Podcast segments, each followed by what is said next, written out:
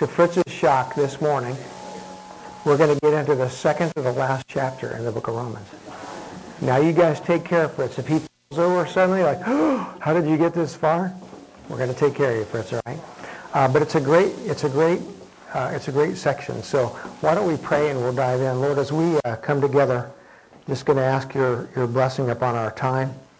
Lord, uh, use this time in a way that uh, you allow this word to come into and speak into us as your church today. Lord, uh, both individually, that I, I can walk away and say, hmm, that, that challenges me, as well as corporately, that we as a body can say, yeah, that, that challenges us.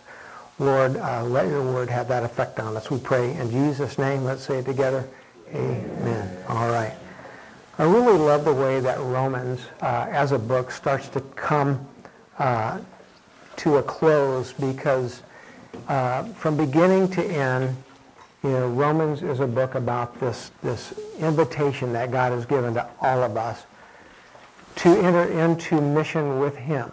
Um, when I think about our world today, uh, and I think about folks even in this community who don't know, really don't know Jesus, um, I think about, well, I, I don't have all the answers, and there's a part of me, I think it just needs batteries, Fritz. That's why it's doing that. There's a part of me that just says, um, I don't have all the answers. Part of me, quite honestly, I'm an introvert, so part of me goes, I don't want to go out there and just talk to somebody that I, I don't know. Um, I definitely don't want to come across as I'm going to smack people over the head with the Bible, yet here, here we stand. And God says, Luke, I'm giving you this invitation. Here's the beautiful thing about that invitation is it's not about me. I don't have to have all the answers. I don't ha- I'm not the one who changes another soul or another heart. That's what God does. And he does it through, through his word, and he does it through each one of us. And so we ought to have that confidence that, no, God, God will work uh, through each one of us. I'm going to take a small time out.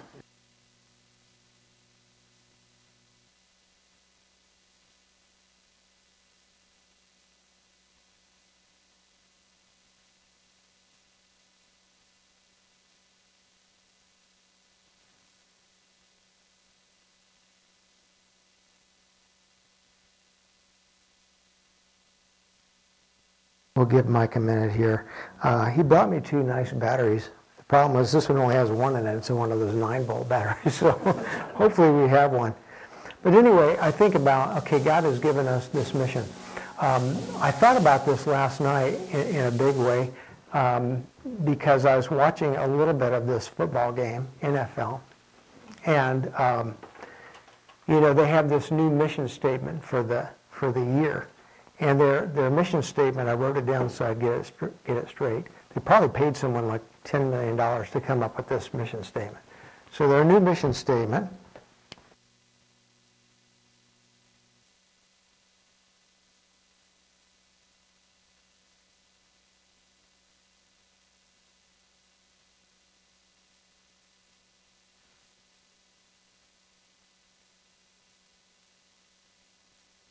So the NFL's $10 million, is that better? Yeah. yeah, that's what I thought it was. The NFL's $10 million mission statement is inspire change.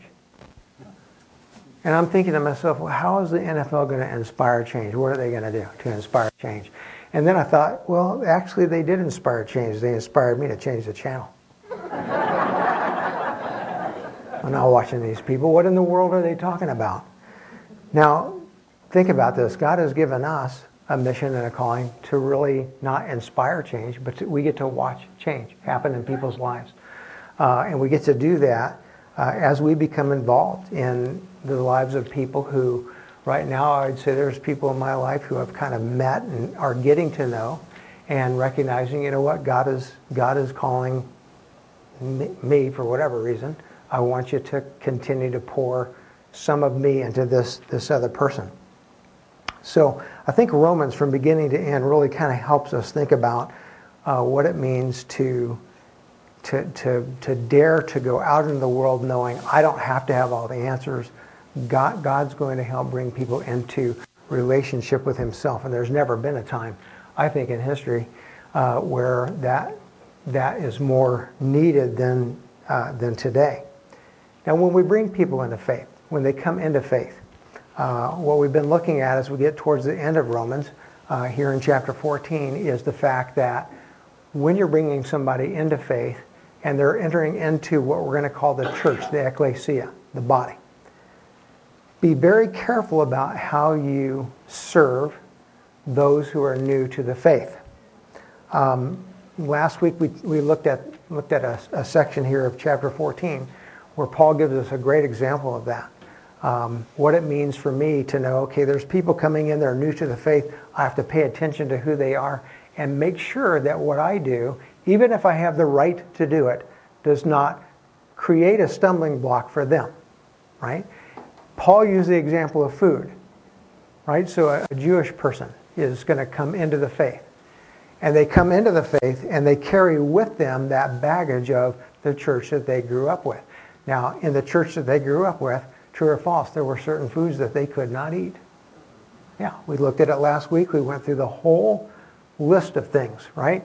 Can't eat ribs. Last week, I got so hungry on Sunday, we had to go eat ribs. I'm like, man, we're going to eat ribs. Uh, bearded vultures. Um, I, I, told Ann I'm going to call Pizza Hut, uh, Kirk's Place. I'm going to order myself up a, a bearded vulture pizza and see what they tell me. but imagine a Jew, they get into the church and all of a sudden you're having a, you're having a potluck and they're going down the line and there's some bearded vulture. And they're like, whoa, wait a minute, what's this? That's bearded vulture. What are, what's that? It's ribs. You can't eat that. Well, in the New Testament church, as the church is being birthed out, could you eat bearded vulture? Actually, you could. Could you eat ribs? You could. You have that freedom. But what it's doing is, here's this person, you're bringing them in, they're new to the faith, uh, they're coming out of Judaism, and, and they start, to, they're wondering, what are you doing? You're sinning against God. You're, you're, you're, you're violating the very laws that God uh, has, has given to, to the church. So there's times when what God calls us to do is to put down our rights or our freedoms. Yes, we could eat these things, but for the sake of this new person who's coming into faith, we're not going to do that. We're going to put that away. We're not going to make that a stumbling block uh, for people. Now, obviously, in the church world today, when somebody's coming into the church new, I'm not worried about bearded vultures. I'm just, it's just not number one on my list. But I think we do have to be very cognizant of who, who people are and some of the, the suitcases that they carry uh, with them. Uh, I'll use this as an example, probably a bad example for us as Lutherans, but alcohol. Um, should I, should I not have that as a part of what we do as a body? There are churches out there who would say, well, it's our freedom. We have the right to do that. And uh, so we're going to get a liquor license and we're going to have uh, a brew fest and we're going to have, you know, good Lutheran beer. Well, Luther definitely did imbibe uh, with a lot of beer, drank a lot of beer. That boy did. Um, I have a theory, by the way, as to why he, why he did. Uh, kidney stones, honestly. Nothing better for kidney stones than beer. It'll, it will help wash them out. Um, and that boy, that boy had a lot. Yeah, they did not eat healthy food in Germany in, his, in the 1500s. And that guy had a lot of kidney stones. And so he drank a lot of beer. Maybe that wasn't it, but hey. Uh, so in our gatherings, you know, I've had people, we, we can have wine. We can have some, some, why don't we get a liquor license? I'm like, no, think about somebody that's coming in new. What, what if something in their, their background causes them to say, hmm, man, are you sure about this? What's well, a freedom? That's a freedom. Ah, not, I, my parents, I, I, remember they were part of the church and they, they were Baptist and that was a sin. Are you sure? Is that, I, I'm creating a stumbling block. For what reason?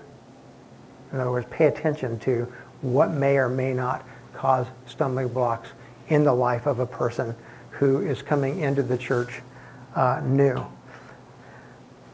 Now, as you move into chapter 15, I think it gets a little bit deeper than that. Now, it's not so much just about lay down your rights for the sake of another person. It moves beyond that to recognize that um, when a person is coming into the faith from outside of it, there's a distinction between what we call in theological terms justification and sanctification.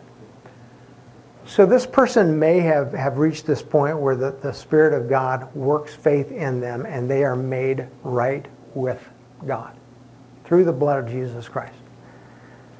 The very next day, however, they are not going to just be a person who understands exactly what it means to, to follow God, nor are they going to be a person who has completely removed from their life behaviors, attitudes, speech that is um, really probably not the best or even not acceptable to God, right? They, they have not, okay? So when, when people are coming into the church, the question is, is your church, is this body willing to recognize that while justification is that fast, God brings a person to faith. Sanctification is a lifelong walk. And am I ready and willing to bring people into the church that are different than I am, who will bring into the church behaviors and attitudes and language that maybe doesn't fit what we would typically think of as church. Now here, here's my observation is we all want to say absolutely yes. Man, we're a welcoming church. We, I mean, we have greeters. Um, what more could you ask for? We, we, we're friendly. We, we give people coffee. Uh, how could you? We're not talking about that, right? Fellowship or koinonia is deeper than that. Koinonia means are you really ready to, to, to welcome them into, into your home, even though they're bringing with them the suitcases, the baggage of their old life? Will you meet them where they are? Now, again, observation, while we all want to say absolutely yes, we're bring them in. We're ready to meet them where they are. Here, here's the truth is, um, I think sometimes it's, it's hard for people, Christians, to embrace people who are living a life style that you look at and think, well, that's wrong, that's not good, that's, that's not right. Uh, and, and simply embrace them where they are and allow them to grow into what God has called them to be. I think sometimes our expectation is, well, you were justified. Now you change everything about your life tomorrow. Doesn't work that way, right? Bad example, but here it goes. True story. A friend of mine says his dad was baptized in this lady. And uh, it was a non-denominational church, so they have the, the big tank that you wade out into. They wade out into the tank. And this later lady came out, came into faith um, through um, a group of people who were re- doing outreach to uh, motorcycle groups. She was a motorcycle gal. Tattoos, uh, the whole works, right? So she's getting baptized in this church that probably looks a lot like our church right here.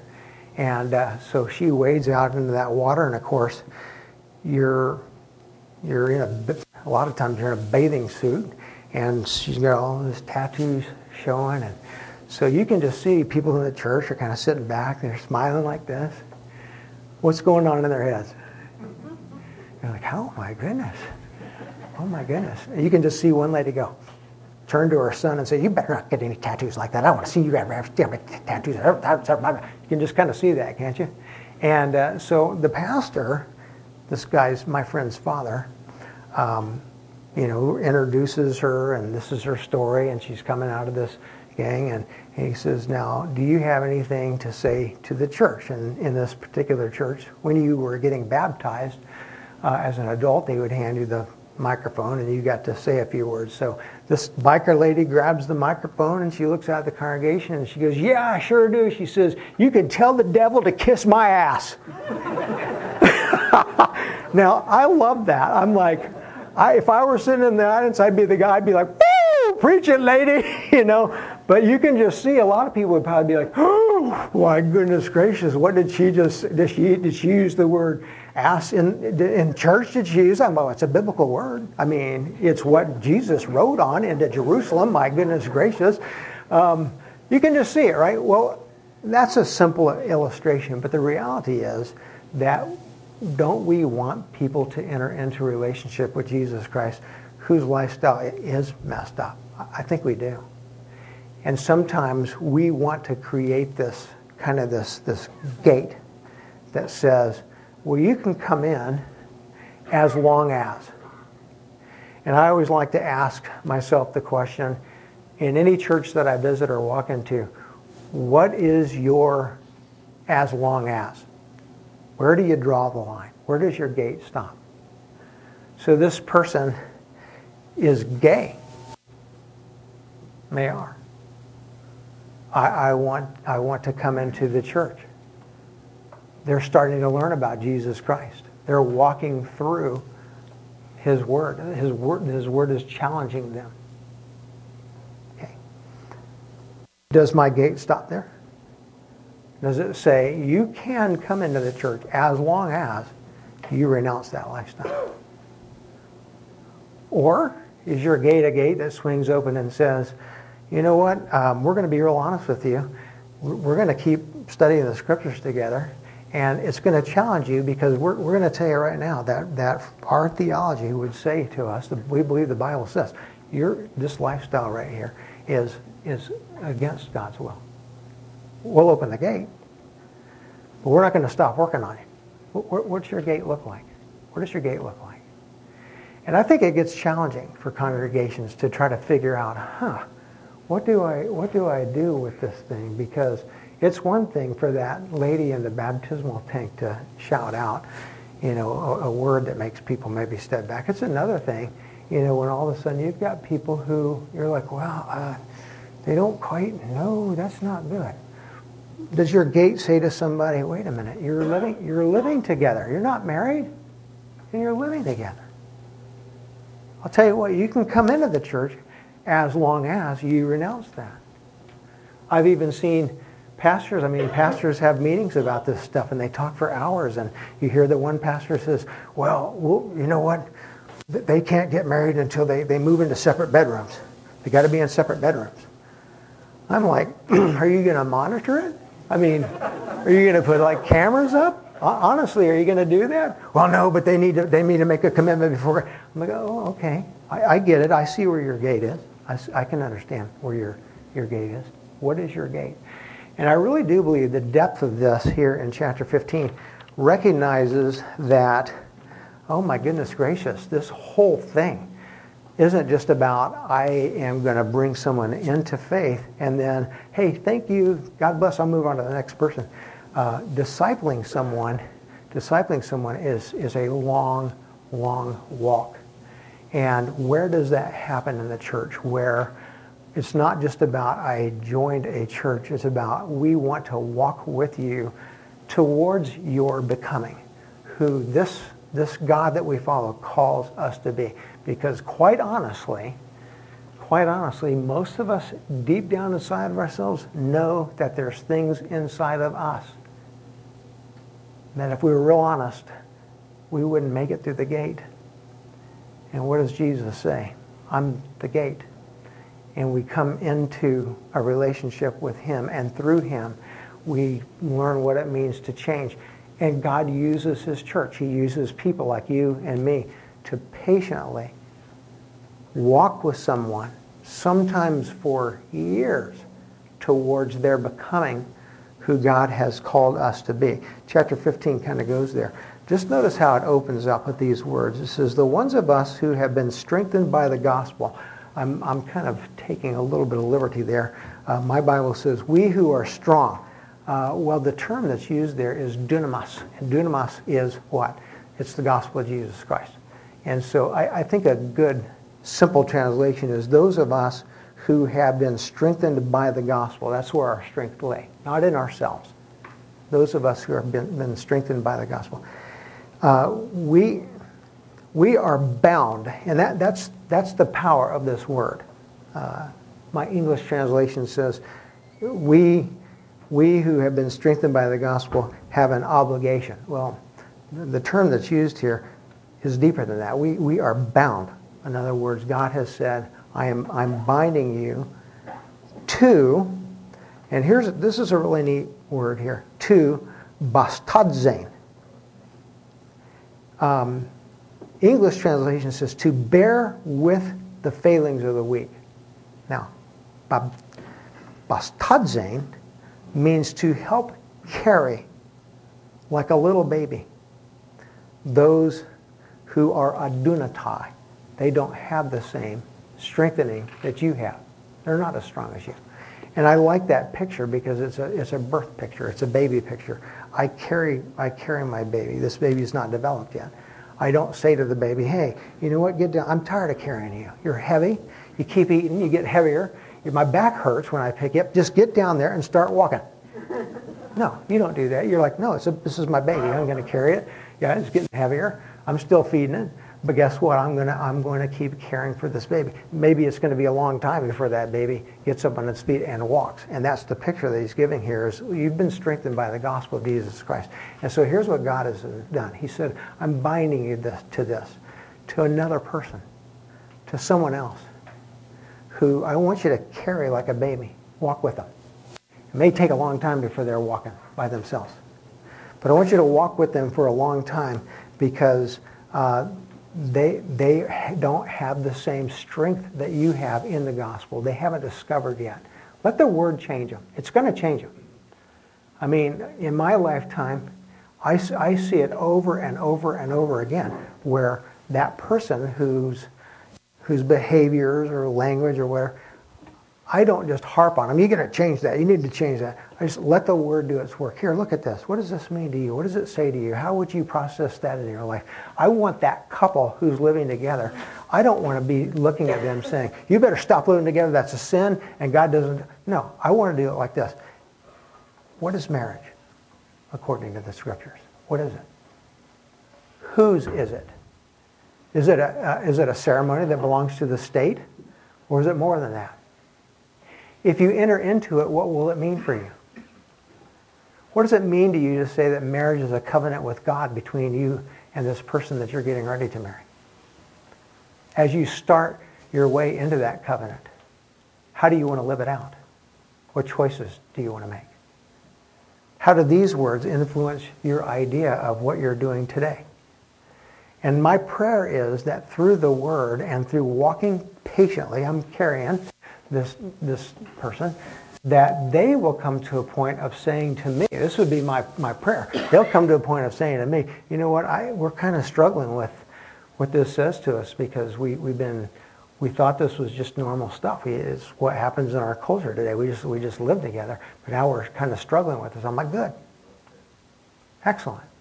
So exactly what I do. I read the Bible. There are things in it I do not like. I don't want to do them. God says, Luke, here's what I want you to do. My first response to God is, no, I, that's not what I want to do. I want to, I, this is what I want to do. God goes, okay, okay. It's going to bring you some pain, but okay. It's not until Luke says, you know what, I'm really, now I'm actually wrestling with this. Good, God says. That's what I want my word to do. I want it to affect change.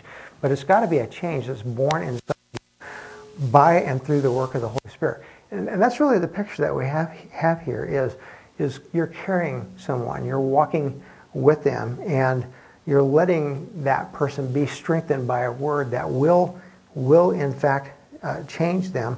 And, and I like the way this first verse ends. It says, and not to please ourselves.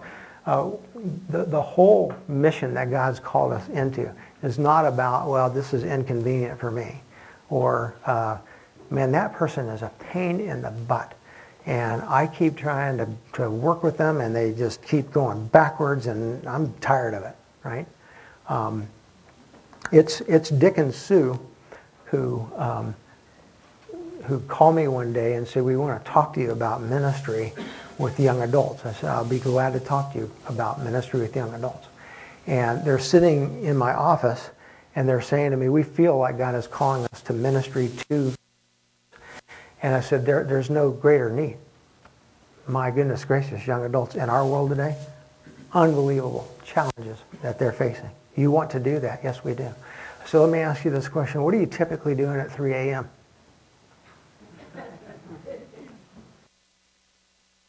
Three, like 3 in the morning? I'm like, yes, sir. Well, we're sleeping. I'm like, oh, that's nice. I said, um, how do you deal with drunk people? Drunk people? Like, yeah, people that are drunk and they're trying to have a conversation with you. How do you deal with that? Well, you can't talk to a drunk person. Okay. Um, so, because here, here's why I'm asking is, if you if you're serious about we want to serve young adults, your phone's going to ring. Well, it won't be when you want it to ring. It'll be at three in the morning. And the conversation you're going to have is with a drunk person who's just gotten a ticket and been pulled over and they're wondering, oh, I need help. And, and don't tell my parents. And what are you going to do in those moments? Because in your mind, if, if, if you're thinking ministry to young adults is, hey, we're going to have a Bible study in our home, we're all going to get around and we're going to start, you know, we're going to pass some snacks around, we're going to sing Kumbaya, my Lord, oh, Kumbaya. And then you're going to have a nice Bible study, everybody go home. I'm like, that is not, that's actually not what's going to happen. What will happen is, have you ever bailed someone out of jail? Are you willing to bear the burden of somebody who comes into you and sits down and says, with tears in their eyes, I don't know what to do, and I think that I have to have an abortion? And everything inside of you crashes, and you go, oh, everything, but you, you, you can't. You can't be that. No, you, you're going to have to walk with that person and pray to God that the Word of God changes that person, brings them to a place where they say, no, I, I'm not going to have an abortion. Can you do that? Dick and Sue said, We'll give it a shot. I said, Okay. And um, they're carrying people to this day. They're carrying people. And I'm glad for them because they, they've learned that. They started off, they said, you know what? We were people of the law. We didn't even know it. We, we had a gate we imposed our law upon people. You better be like this or else. And we've learned it doesn't work. We have to be people of the gospel. Have patience. Walk with people. And sometimes you walk with people for years. And I really believe that's what, what Paul is talking about here is this is not to please ourselves. We don't do what we do so that it brings, oh, hey, I feel good about what I'm doing you know, hey, look what I helped that person. I do it because God's called me into ministry, and that ministry is to people who are not like me and who do have a long walk to take. And I, am going to I'm going to take that that walk. Look at verse two. It says, um, "Let each of us seek to be pleasing. Let each of us seek to be pleasing to his neighbor for his good." Um, please don't read that in a superficial way. Uh, this is not saying, okay, I'm, I'm going to start walking with this person, discipling this person. So being pleasing to them means I've got to have this fake smile on my on my face and try to pat him on the head and be. No, he's not talking about that. Okay. The the better the better thought here would be to, to think of it like this. Um, live into, this is how I would say it, live into another person, this, this new person. Live into them the same way that Jesus Christ lived into those who he met. Live into them the same way that Jesus Christ lived into people he met for, for their good and to build them up. He lived into people. Okay. Um, Jesus said to the woman caught in adultery, I'll stand up for you. I'll stand behind you. Uh, Jesus says to the, to the woman who has the blood flow that everybody says she's unclean, stay away from her. I'll touch. I'll touch you. Jesus is the one who says, uh, you know, to the to the, the one who's denied him, I'll give you a second chance. I'll give you a new chance.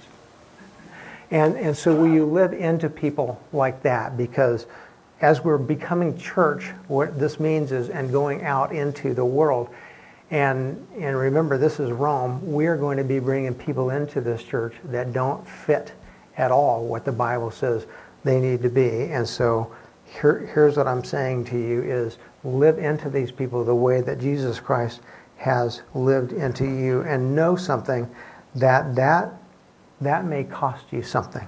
That may in fact cost you something.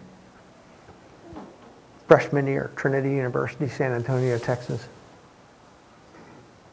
I went to Spanish class. Spanish class was uh, kind of an interesting experience for the person sitting next to me because this was a literature class. I had had a lot of Spanish in high school, so I spoke Spanish pretty fluently, and this would be a literature class. The person sitting next to me, however, apparently read this thing wrong, and the person that was advising them on what classes they could or could not take did not help them. They got in the class, they couldn't speak Spanish.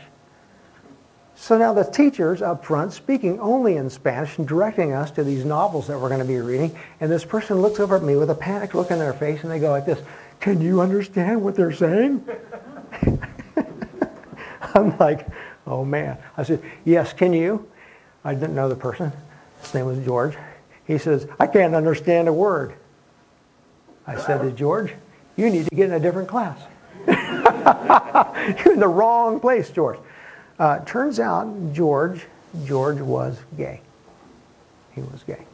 Um, I didn't know this initially, but after that class, George talked to Luke. Luke says, "Hey, that, that's that's real good. Um, I'll help. I mean, I can tell you, you just need to be in a basic class." There comes this point where George finds Luke and says, "I got to tell you something. I'm really struggling. I'm gay, and I want. I think I want. I think I want to get out of being gay." Will you help me? Ah, oh, George, yeah, yeah, I think I can walk with you. I can tell you what I believe. I can share with you some thoughts. I can go. That, that was a costly thing for me. Because at Trinity, there were people who were part of my high school who went to school there. And when Luke sits down with George at lunchtime to talk to him about what's going on in his life. And let me tell you what, it, I don't even know why the word gay is used because there's nothing happy or fun about it. It's, it's horrible. And he's telling me these things going on in his life, and I'm saying to him, there's a reason that you're having this pain. I don't have this pain that you're having in your life. There's a reason that it's so painful for you. This is not the way it's supposed to be. Well, how is it supposed to be? Well, just take a look at this word with me. That's what I'm doing. Here's the people from my high school. They're looking over at Luke. What's their first thought? Luke is what? Absolutely. It's costly. And I knew it. I knew, holy, excuse me, holy crap. I'm like, I, I'm branded. There's no way around it. I'm branded. So then what do I do? Do I say, you know, George, it's been nice knowing you.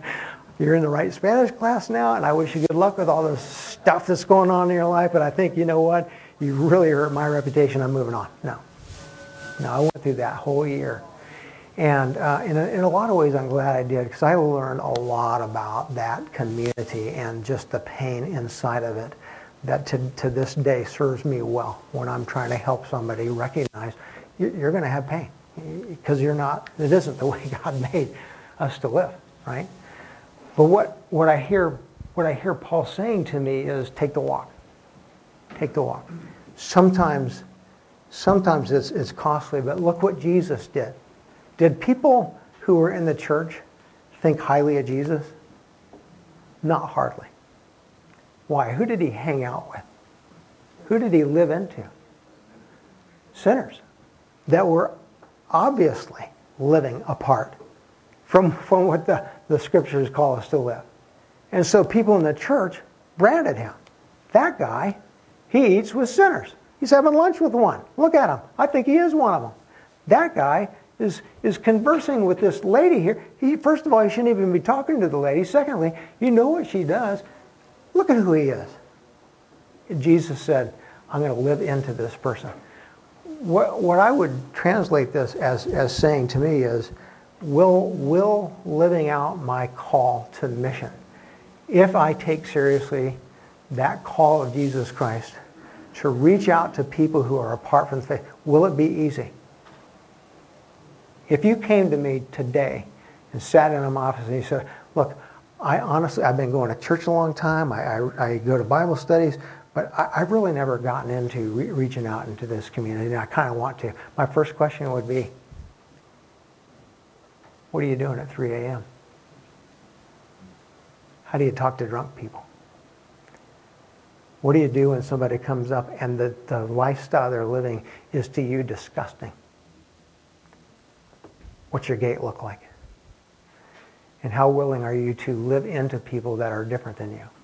As a church, we all in this room want to say, our, our arms are wide open. We want to welcome everybody. Are you sure? What's our gate? Are we willing to put our arms around people who need to take a long, long walk? And are we willing to walk with them? That's the question that Paul is putting in front of the church as they go out into this mess of a society called Rome. Not a lot different than the USA today. Let's pray. Lord, as we uh, close out today, I just want to ask your blessing on this week to come. Um, we're going we're to watch again. I think some hard stuff in our our culture take place. Allow us to rise above it and to see the calling that you've given to us. It is not a call into the political movements that are taking place. It is a call into the lives of people who are living in a mess. And it's a long walk. And it's hard. But God give us the strength and the willingness and the heart and the desire to live into others as you have lived into us, we pray. In Jesus' name.